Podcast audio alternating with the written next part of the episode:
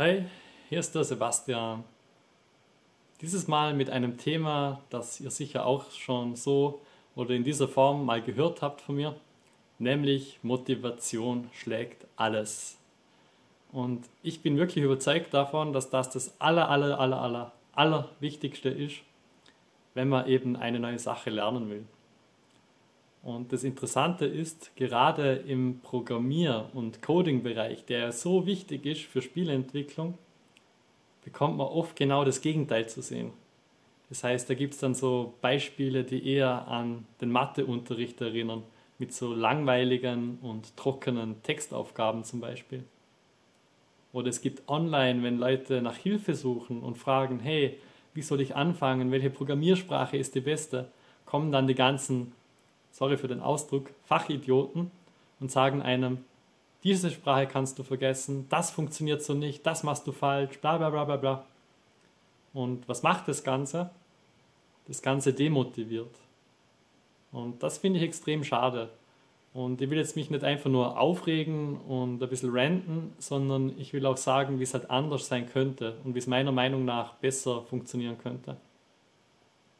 So wie es mir zum Beispiel bei uns im Kurs machen, ist, wenn die Leute kommen, wir fangen wirklich mit den Basics von den Basics an. Also sehr, sehr einfache Dinge, die aber in Kombination schon erstaunliche Ergebnisse erzielen können. Das heißt, ihr müsst da noch nicht unbedingt ein Profi-Coder sein, um eigene Spieleprototypen bauen zu können.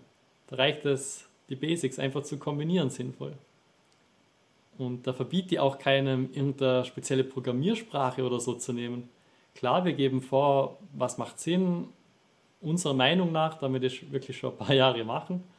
Aber wenn ihr was Neues ausprobieren wollt oder glaubt, ihr habt jetzt da was gefunden, was für euch gut funktioniert, wieso nicht? Ich finde es so komisch, dass da so viele richtige, unter Anführungszeichen, Programmierer, die das halt schon Leben lang machen, so engstirnig sind. Es gibt nicht die eine Programmiersprache.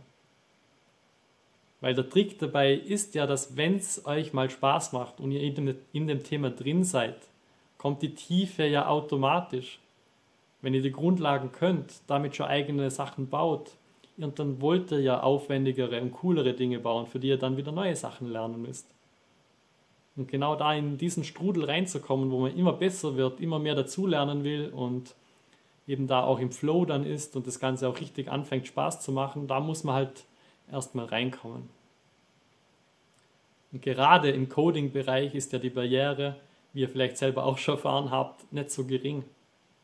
Das heißt, viele scheuen sich ja auch davor, jetzt den Texteditor aufzumachen, da was reinzutipsen und dass da vielleicht irgendwann mal was dabei rausschaut. Schon ein bisschen einschüchternd. Weil viele haben ja auch noch nicht Kontakt gehabt äh, davor damit.